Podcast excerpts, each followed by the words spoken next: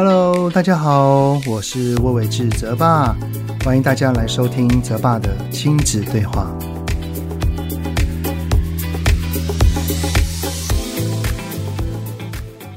Hello，你们好，欢迎来到泽爸的亲子对话，我是魏伟志泽爸。不知不觉啊，我们因为疫情的关系，待在家里也已经八周了啊。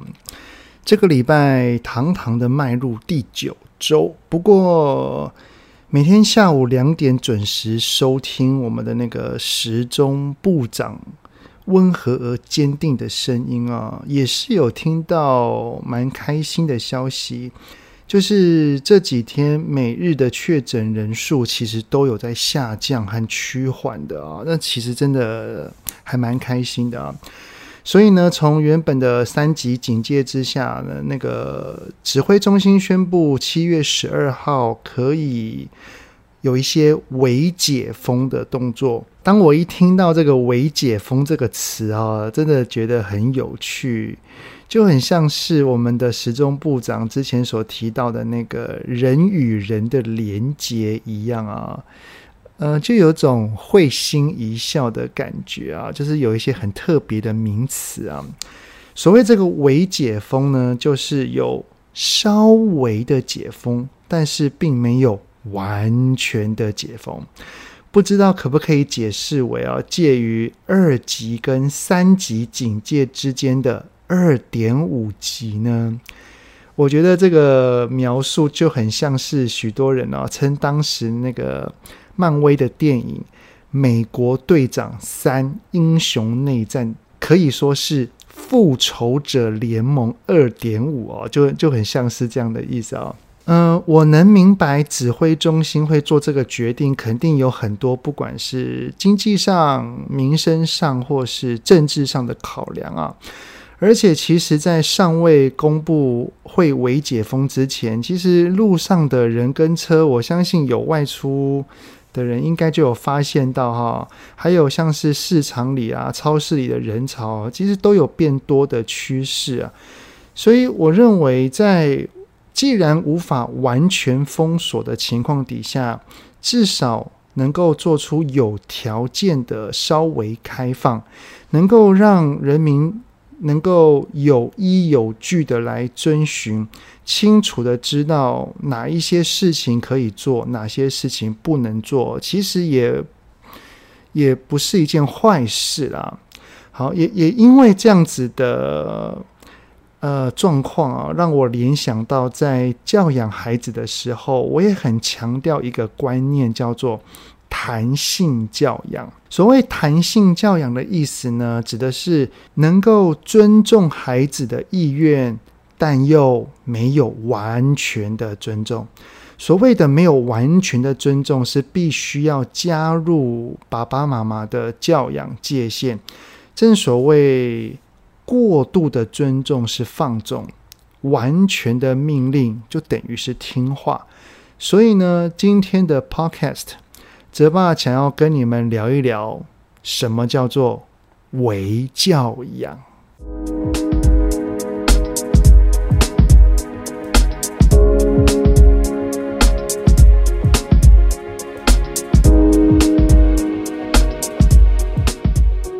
每个孩子呢都是独立的个体，大概从一岁半左右开始啊，他的上层理智脑开始发育，于是呢，自主意识的想法会逐渐的蓬勃发展，所以才会有很多的“我不要”，很就会让很多的爸爸妈妈会觉得哇，这个原本啊可以任我们摆布的小婴孩哦，他开始要不受控了啊。哎，那个我我女儿啊，当时真的还蛮爱说“不要”二字的哈。嗯、不过孩子会用“不要”来拒绝爸妈的要求，甚至是当我们阻止他的时候，他还会大生气。这一切都是因为他要迈向独立思考的道路上前进啊。也会有很多的教养书说要懂得尊重孩子的想法。呃。尊重孩子的想法是对的，但是孩子说不要就不管，孩子说他想干嘛就任他干嘛，这当然是不对的事情啊。在我的新书《引导孩子说出内心话》里面，其实就有说到哦，每一个人都是从无律透过他律，才会逐渐的转为自律。这个律啊，是律法的律，所以就是要要有规则的。而无律的意思就是没有规则，是以自我为中心，做任何的事情只会想到自己跟当下，不会去顾虑到他人或后果，就就很像是哦，会认为自己是太阳，周遭的所有人都是围绕着他旋转的行星，他想干嘛就干嘛。如同一个玩手机的孩子哦，如果没有大人在旁边制止的情况底下，他不太会想到玩手机如果玩太久的话会有什么后果或影响，他只会想要一直一直的玩下去啊。嗯，像是在电影院大声说话的孩子，他不会想到自己的行为已经影响到别人的观赏权益了。所以是需要经由大人的提醒跟叮咛，他才会有做出停止的动作。而这个大人的制止、叮咛跟提醒，就是所谓的他律，就是他人教导的意思啊。一个刚出生的孩子，他满满完完全全都只有无律，唯有经由爸爸妈妈的教导跟引导，他才会渐渐的成为一个自律的人。而所谓自律的人的行为展现，就是当他面对一件事情的时候，一个决定的当下，他能够无需他人告知的情况下，自己拥有正确的价值观跟判断力，他能够懂得同理别人感受，也能够联想到做或不做的所有后果跟影响。并且他也会去思考，说我是否有这个能力去承担它，而且能够做出为自己负责的种种的行径。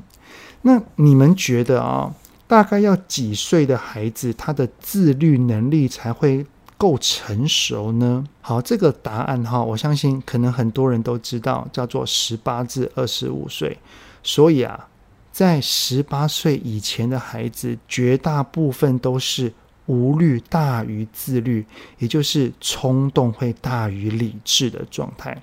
当然啦，也会有孩子的发展会提早，呃，可能不到十八岁，他就已经有蛮多自律的行为出现了啊。所以这个数据它不是一定的，而是要依照孩子的成长，我们在观察，然后做出适度的调整与放手。因为自律能力它不会随着年龄增加而自动增加，它必须要透过爸爸妈妈的教导跟引导，它才会逐步的慢慢增加。刚刚所提及的呢，是教养的必要性，但是啊，如果只有教养而忽略了孩子的自主意见，只会养成缺乏独立思考的孩子啊。这样的孩子，即使是十八岁了，问他。哎，孩子啊，你将来想要做什么啊？他除了回答不知道之外，还可能会多增加。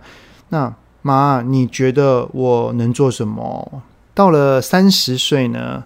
呃，我问我妈这句话。说不定还会成为口头禅嘞，所以啊，为了保有孩子的自主性，同时在必要的时候套上爸爸妈妈的规范，在教养的路上，我们要提供给孩子一个很重要的东西，就叫做有限制的自由。我们可以想象成哦，就是孩子他站在一个中心点的位置。然后有一个教养的那个呼啦圈哈，围绕着他。这个呼啦圈呢，就是爸爸妈妈的教养规范。只要孩子的行为没有碰触到这个呼啦圈，我们顶多就是提醒跟告知就好。而最后的思考和选择，我们要放手，让孩子自己去试着决定。不过，自主决定的代价。就是要为自己的选择负责。好，我举例啊，就像是之前有一次我带我的女儿去公园玩，很幸运的呢，全公园就只有我们两个人，所以她可以大玩特玩。她立刻就冲去玩她最喜欢的荡秋千，她一玩呢就玩了快二十多分钟。反正也没有人在排队嘛，我也就放手让他玩。不过呢，由于先前有说好了，我们只能在公园玩大概三十分钟左右，于是呢，已经二十分多分钟了啊，我就去提醒他一下，说。女儿啊，在十分钟我们就要回家喽。你刚刚都在玩荡秋千，我不知道你还有没有想要玩别的。但是如果等一下时间到了，最多能够再多玩五分钟而已，那我们就一定要走了。所以，如果还有其他你想玩的，请在这个时间赶快去玩哦。呃，这句话里面我做出了提醒跟告知，其余的就让他自己决定。但是如果时间到了，他因为没有玩到其他的设施而耍赖的话，我会坚持回家，因为这三十分钟只有玩到荡秋千是他自己做的决定，于是他就必须要为自己的决定负责。那如果孩子的行为碰到了这个代表规范的呼啦圈，就表示我们一定要介入管教了。只是哈，我们的管教并不是照着我们的意识的听话，也不是随意的放任，而是要找寻中间值的双赢办法。这个办法的意思呢，就是能够满足孩子的想法，但是同时间也能够办到我们的教养底线。呃，例如啊。像是孩子咳嗽啦，他想要吃饼干，那孩子的想法就叫做他想要吃到饼干嘛，而我们的坚持，我们的底线就是不能够影响孩子的健康。于是我们就可以试着跟他讨论，或者是双方想一想，有没有中间值的双赢办法呢？也就是这个办法是可以满足到孩子想要吃饼干的想法，也能够办到不会影响他健康的这个底线啊。那例如说，像是我们先买回去这个饼干，然后等到孩子咳嗽好了再打开啊，这就是一个中间值的双赢办法的一个一个提案啊。好，那我再举例好了啊。假设孩子他很生气的在丢玩具，他的想法就是他生气了，想要发泄情绪，而我们的底线是不能够让他破坏东西或伤害自己以及别人。于是呢，这个双赢办法就可以是，当他生气了，他可以用捶枕头的方式来发泄。那这样子做，不是又可以去满足他想要发泄情绪的这个想法？那同时间也可以办到，呃，我们的坚持嘛。好了，当然啦，我我也知道，孩子的年纪越小，因为他的无虑的比例比较高，即使我们做出了讨论，我们想出了一些办法，但是。因为没有立即的满足他所想要的，他就可能会用哭闹啊、生气啊、耍赖的方式。而此时我们要做的就是温和而坚定的坚持。我们可以陪他，我们当然也要安抚他，但是最重要的是，我们不能够随着他的情绪，因为他的大哭大闹而妥协。当然，青少年的孩子也不能因为孩子他不耐烦了，然后就算了，不教了，绝对不行。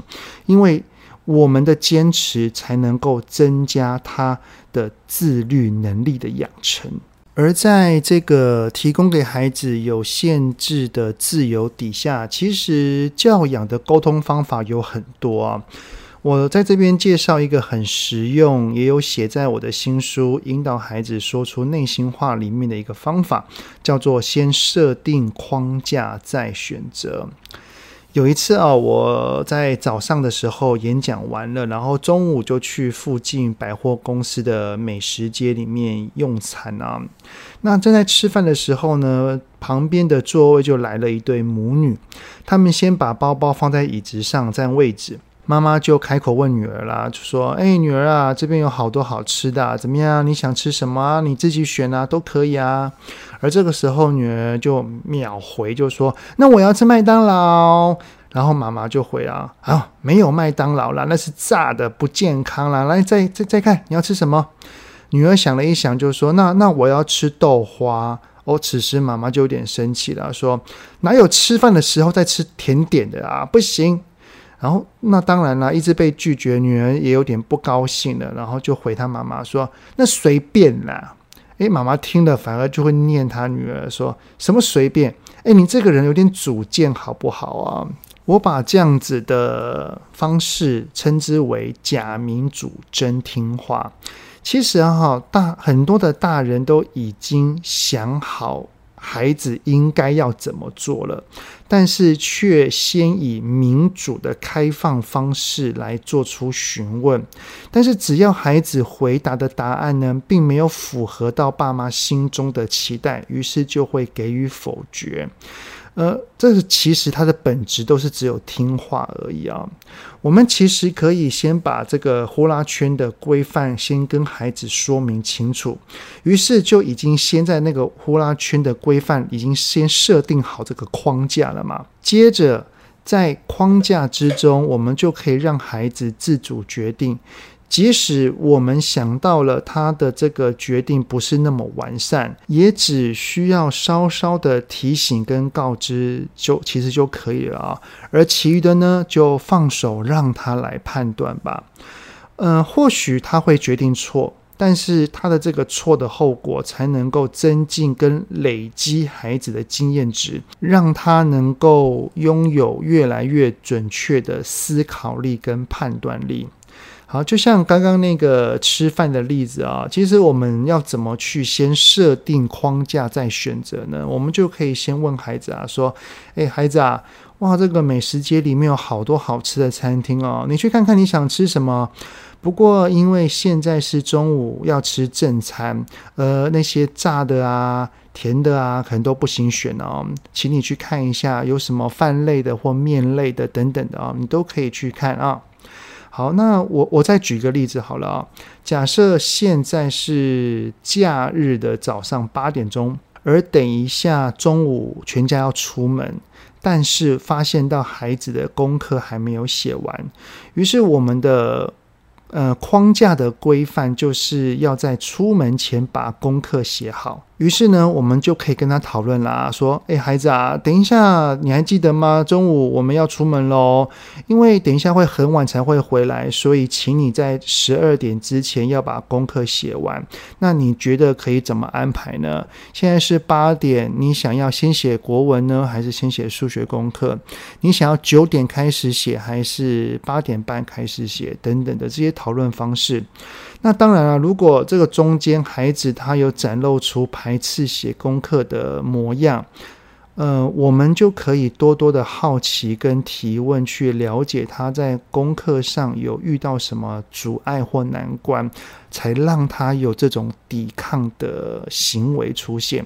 而提问的方法都欢迎参考，引导孩子说出内心话。我的新书里面啊，所以刚刚不管是吃饭的例子，还是呃要出门，然后希望他把功课写完等等的教养的沟通方式，都是先把都把爸爸妈妈应该要给予孩子的教养框架先把它讲清楚了，然后在框架里面让孩子试着去思考。并且做出决定。嗯，好的。那说到这边呢，可能大家对于这样子的一个教养的概念，应该比较清楚了一点啊。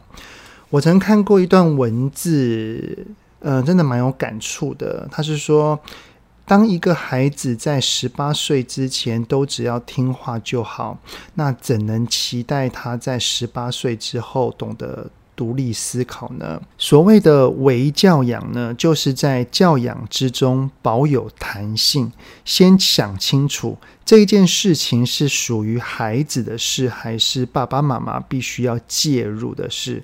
多与孩子沟通讨论，透过提问了解他的想法。但是很重要的一点就是，我们的教养界限是不能够随意的更动或者是妥协的。这条界限在随着孩子的自律能力的增加，我们再逐步的往外放宽即可。等到孩子十八岁了，迈入成人之后，我们再把这条界限给取消吧。所以啊，在孩子十八岁之前，我们就是他的父母，是需要教导他的人。等孩子成人啦。我们再成为他的朋友吧，相信他那个时候也因为我们的教养，他有成为了足够自律的人，那又何需要我们一直在管东管西的呢？好的，这就是这集泽爸 Podcast 的内容，让我们在微解封的同时，对孩子实施微教养，晚上与另外一半喝点小酒。微醺即可。那同时间，我们听一点韦礼安的歌，那就会更赞啦。好的，虽然确诊人数啊有在降低，然后政府呢也开放了部分的规定，不过我们还是要做好自身的防疫哦，勤洗手、戴口罩、喷酒精。同样的，没事别出门。待在家里，从一家一户开始做起，这样子我相信才有机会回到确诊人数是不断加零的一天啊！啊，好想要赶快恢复到以往的生活啊！因为我好希望在实体的讲座上面看到你们，与你们在讲座，然后能够来场模拟的对话，真的是非常非常的怀念。好的，那这一集呢，就是泽爸的 Podcast，泽爸的亲子对话，我们下周再见喽，拜拜。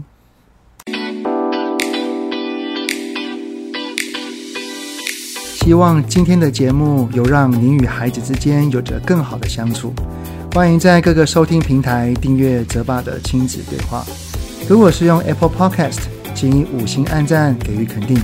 也欢迎留言，我们一起讨论哦。如果有想要听什么亲子的议题，请欢迎告诉我。愿天下家庭的亲子关系能够更好。泽爸的亲子对话，我们下次见。